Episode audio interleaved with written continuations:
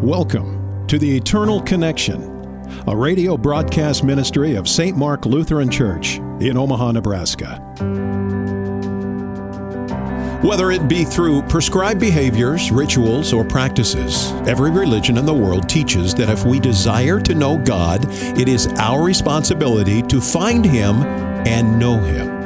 Christianity, however, teaches something very different.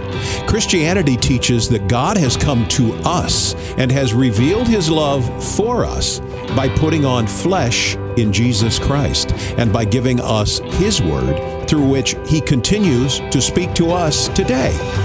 We're glad you've joined us as Pastor Jay continues leading us through the Bible right here, right now on the Eternal Connection.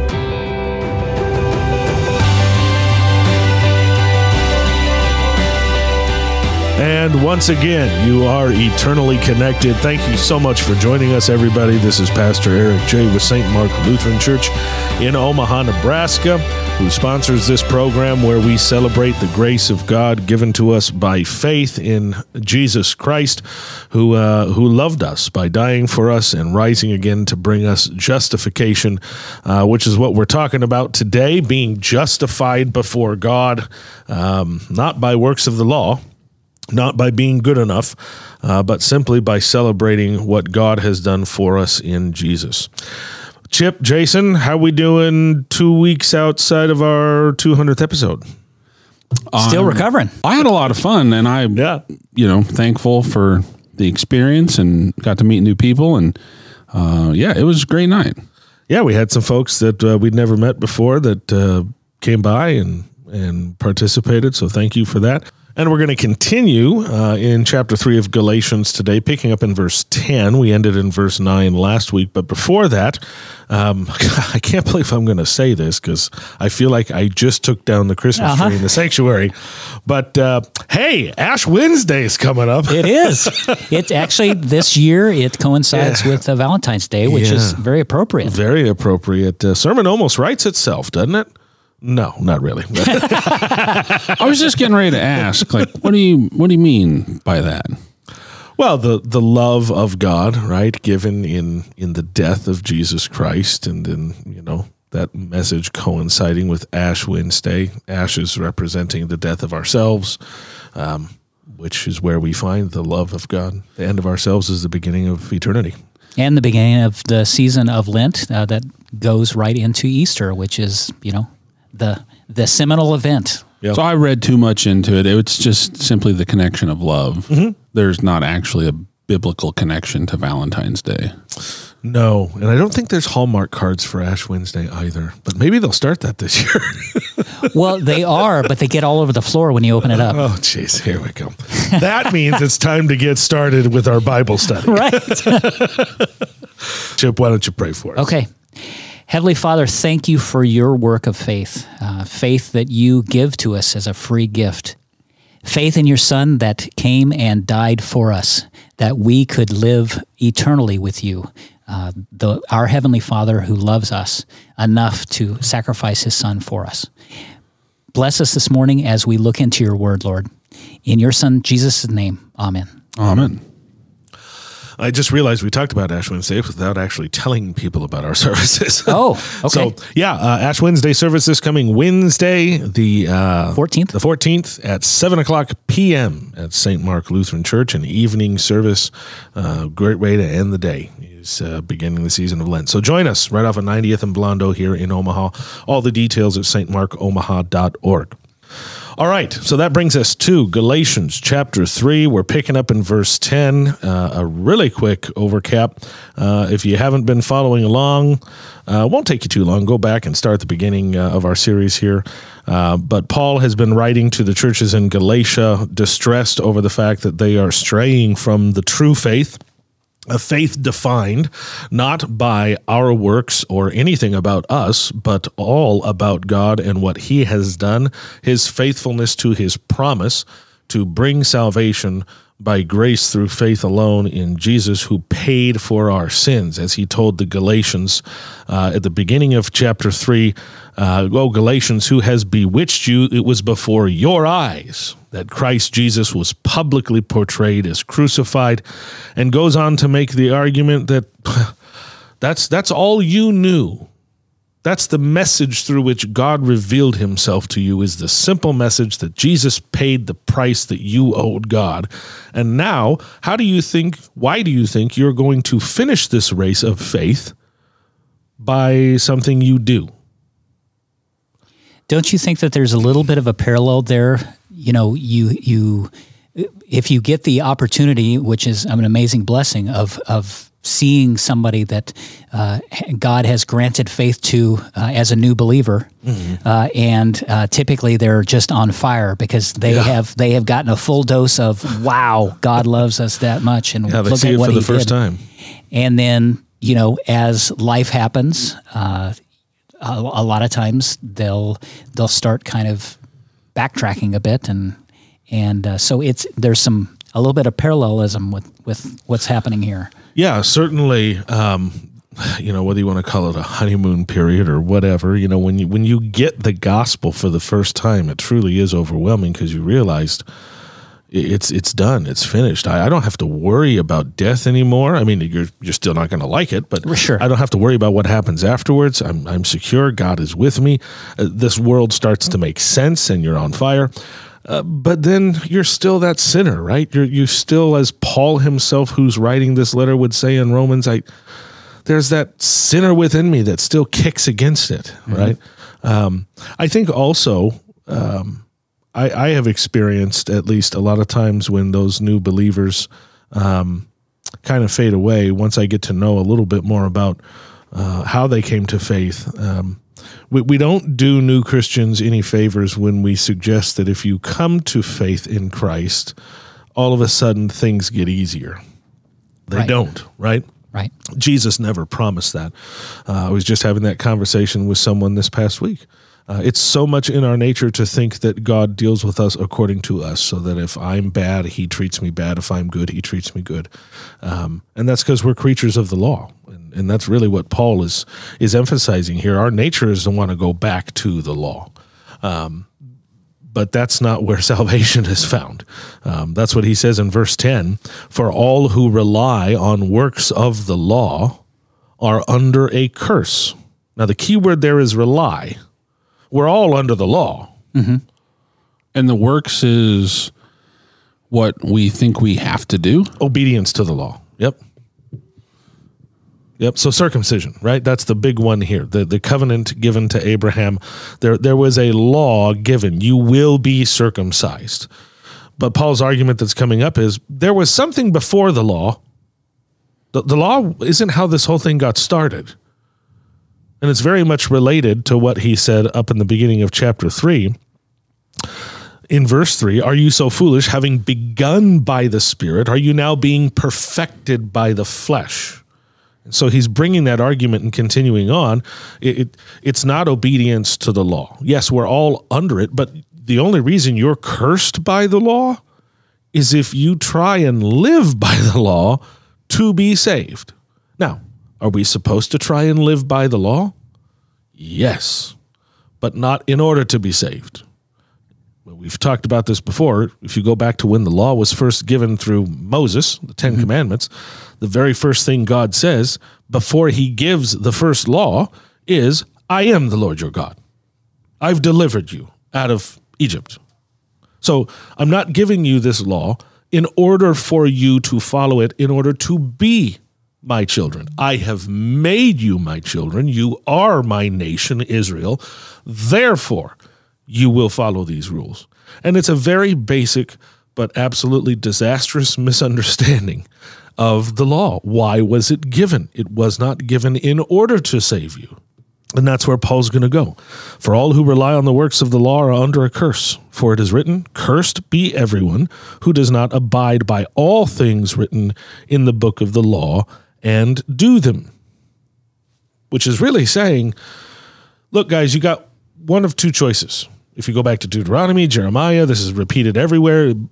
Cursed are you who don't abide fully by the law. So then you're left with two things. Either the law was given for the purpose of just condemning and killing everybody, or the law was given for another purpose. And the Paul's argument's going to be, well, since the law didn't come first, that's not the purpose.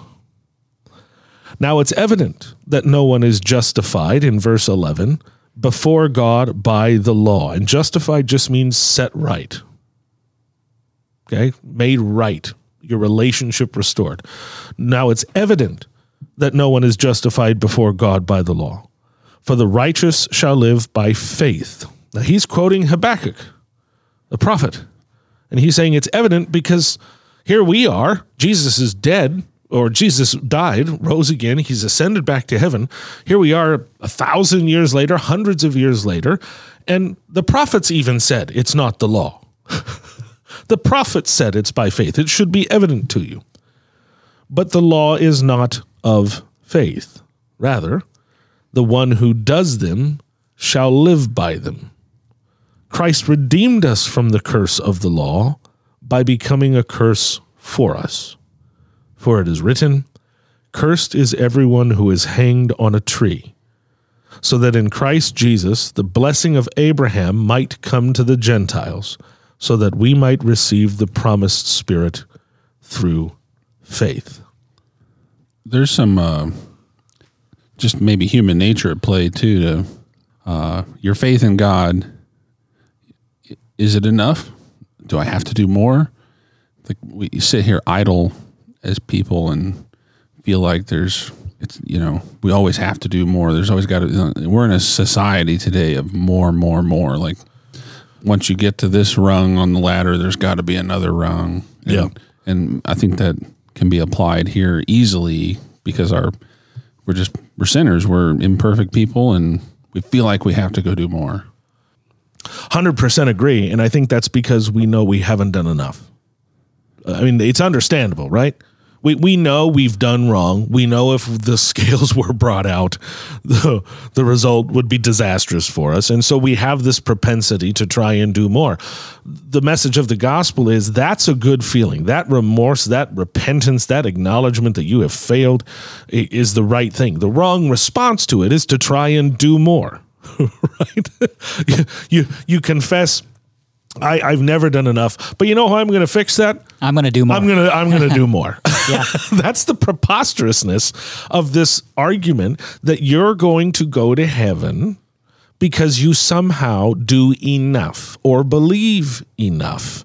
The, the the knowledge that we have failed is good, but the response to that is to simply fall before the feet of God and beg for mercy and say, I can't do enough.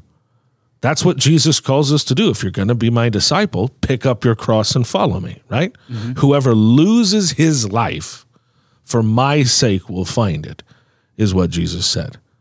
And and that's that's the difference between Christianity, like we say in the intro to this show every week, between Christianity and every other religion in the world. It's why the people that make the argument that all religions are basically the same is absolutely wrong. They are basically opposed to one another and only superficially the same.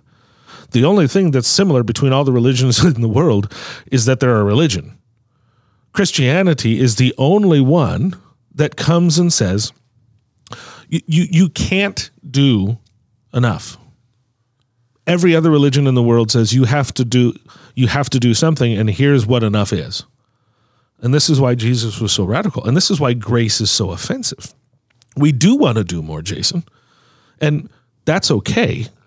But the doing starts with with doing nothing, really, with receiving. And you get that going back to the days of creation.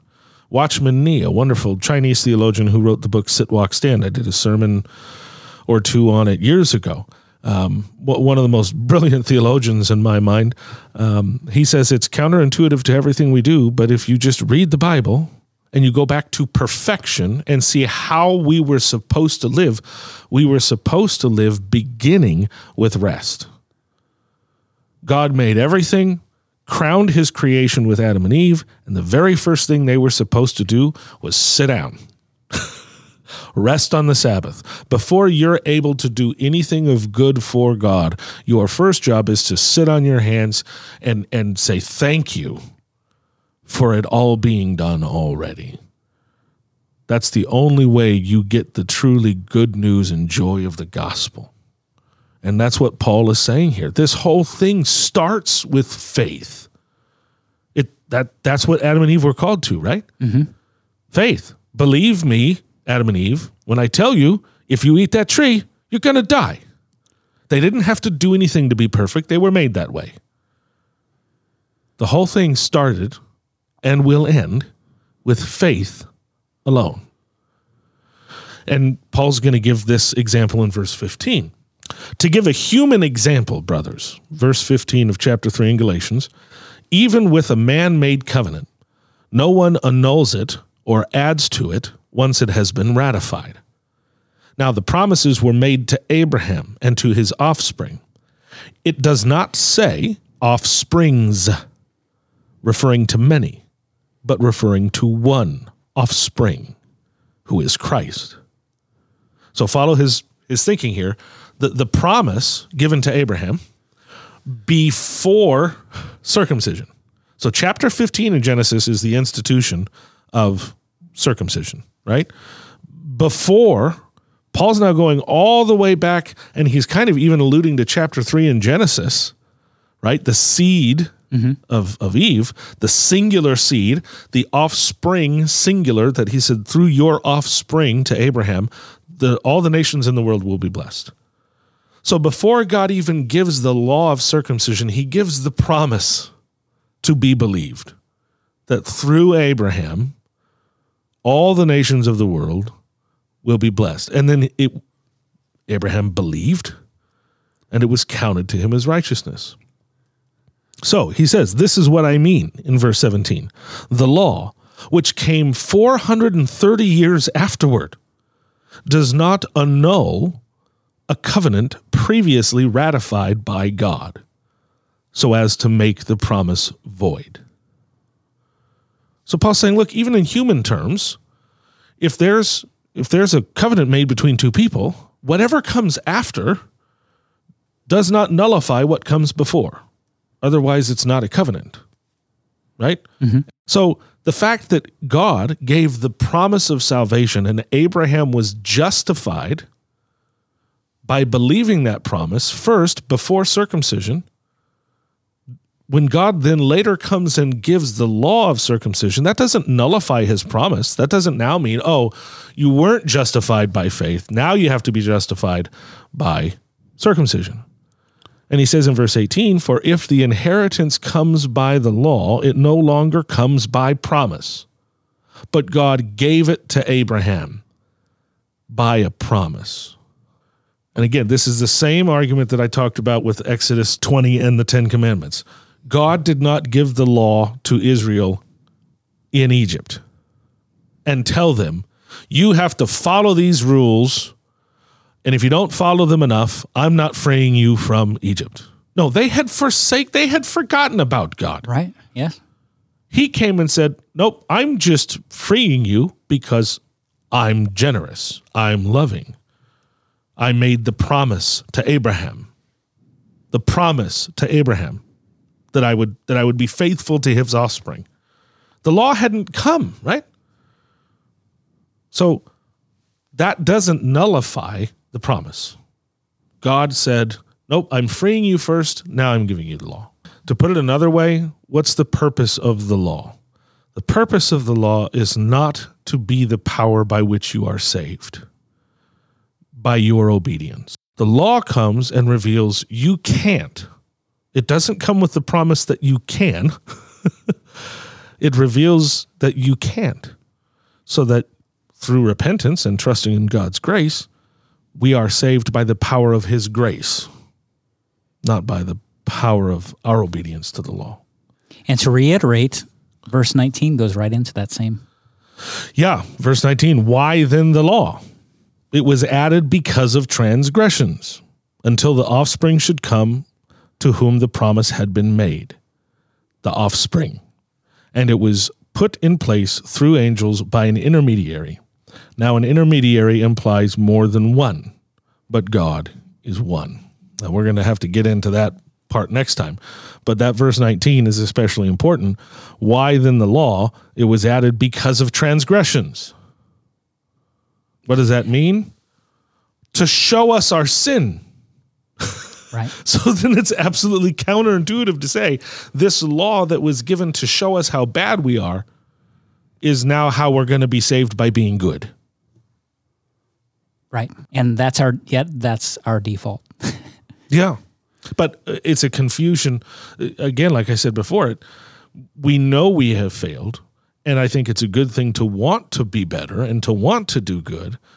Jesus, the, the message that has to be believed, like Jesus talking with the rich young ruler, right? Who asked, What do I have to do to inherit eternal life? Jesus said, Why do you even call me good? What is good? God alone is good. So before you start talking about good works, recognize that there's He's the only good one. So good works are necessary, but they don't come from you. They come from him. And the only way that we receive him is through faith, by believing his promise to save us. James would say it faith without works is dead. Right? Good works don't create faith, and faith itself is not a good work. Good works are the evidence that faith has been given and that faith in Jesus exists. We know the Lutheran confession is very pointed about teaching the differences between the law and the gospel. The the lens which we look honestly at probably every verse in the Bible. Yep. Uh, and why do you think why do you think that's so unique to the Lutheran confession? Well, because I think it was it wasn't unique to Luther. I think in the grand scheme of time, our experience, Luther's the one that we say rediscovered the gospel. Okay. The church was steeped in law, right? I mean, so much so now they were saying you can buy yourself out of hell with with actual real money. Somehow God now receives currency. Um, you you can buy your salvation. Um, Luther lived that life. It, it it condemned him in his heart and soul, and by the grace of God, the the gospel was revealed to him, and that reopened the good news of salvation to the world, um, and realizing how much is lost when that distinction goes away. I think that's why Luther hammered it so much. Um, you can't understand God without law and gospel because God is both just and holy and righteous and loving and gracious and merciful. They, they go together. He's not just all loving. Right. Otherwise, you get universalism. Doesn't matter what you do, who you are, what you believe, you're going to go to heaven because God is love. Wait a minute. We don't even love that way. So you're telling me if you love your spouse, if you love your kids, when they do something wrong, there's no consequence? No. Yeah, we don't love that way, but that's that's the error of not having law balanced with gospel and going over the top with gospel. The going over the top with law lands you in well, you're not going to get to heaven unless you do enough to appease God. Mm-hmm. Which we could chase our tail all day long. What's enough? Who says what's enough? God says enough. And Paul's whole point is God has already said you can't do enough. That's why he had his prophets telling you it's by faith. So why are you trying to do enough again? We can extend that argument a little bit because we have the benefit of the entire scriptures and we know that Christ on the cross said it is finished and mm-hmm. I, that's the the thing I want to keep asking is what part of it is finished means that there's still left Yeah. stuff to do You know, and I was thinking about that the other day because, and I know the answer, but it's just how do you communicate it? What is it that he's referring to on the cross? And I was pondering that because we're because we're coming up on Ash Wednesday and Lent, uh, and the thing that just kept going through my head is is what Jesus told John the Baptist when Jesus came to be baptized by John, and John said, "What are you doing? I need to be baptized by you, and you come to me." And what did Jesus say? do it now to fulfill all righteousness.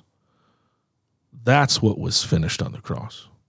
The perfect sacrifice of God came, lived the perfect life humanity was supposed to, took the punishment for their sin he didn't deserve, and now that righteousness is fulfilled. God's righteous expectations in in in in humanity living as he made us to be has been fulfilled, and now his righteous wrath against unrighteousness has been exhausted.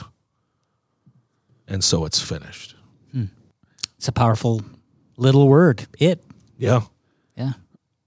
I was just going to agree to that, and you took the words right out of my mouth. Powerful. I I was getting ready to say the same exact words, and you know it's really easy to forget what it is every single day.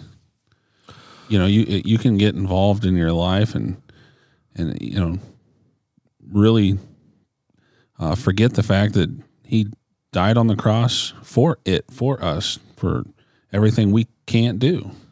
Yeah, and and thank God that He sends people uh, like Paul to write letters to remind us, and and and pastors uh, and and Christians and brothers and sisters and people in your life to to keep it in front of you to say, hey, there's nothing more important than you reading this again today. Right? I don't care how many times you've read it or thought about it. Do it again because your propensity is to forget. If if you say you believe this, then that's the truth. And by the grace of God, you know the Hound of Heaven uh, pursues us each and every day. And uh, we don't have to look far. Uh, if, if, if we're looking for God, we don't have to look far to see Him, and we don't have to look far to see how the hope is not in ourselves. Um, I think He makes that abundantly clear. For some, I mean, it's easy to be blind to it. I can definitely attest to that. It's it's it is as Galatians says, um, the nature, the human nature is opposed to the spirit, and the spirit is opposed to the human nature. It's it's not that we don't know, it's that we're naturally opposed to it. It's it's easy for us to ignore it, to pretend like it's not real, um, to to get allured by the world, and get sucked into it. But that's why we have the Bible, the book of Galatians, the letter to the Galatians. That's why we're doing this is to remind us over and over and over again that it is finished, it's done.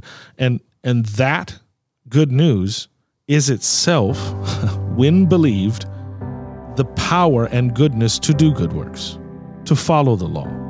It's not that we're not supposed to follow the law. You can't do it unless you first rejoice in what's been done for you.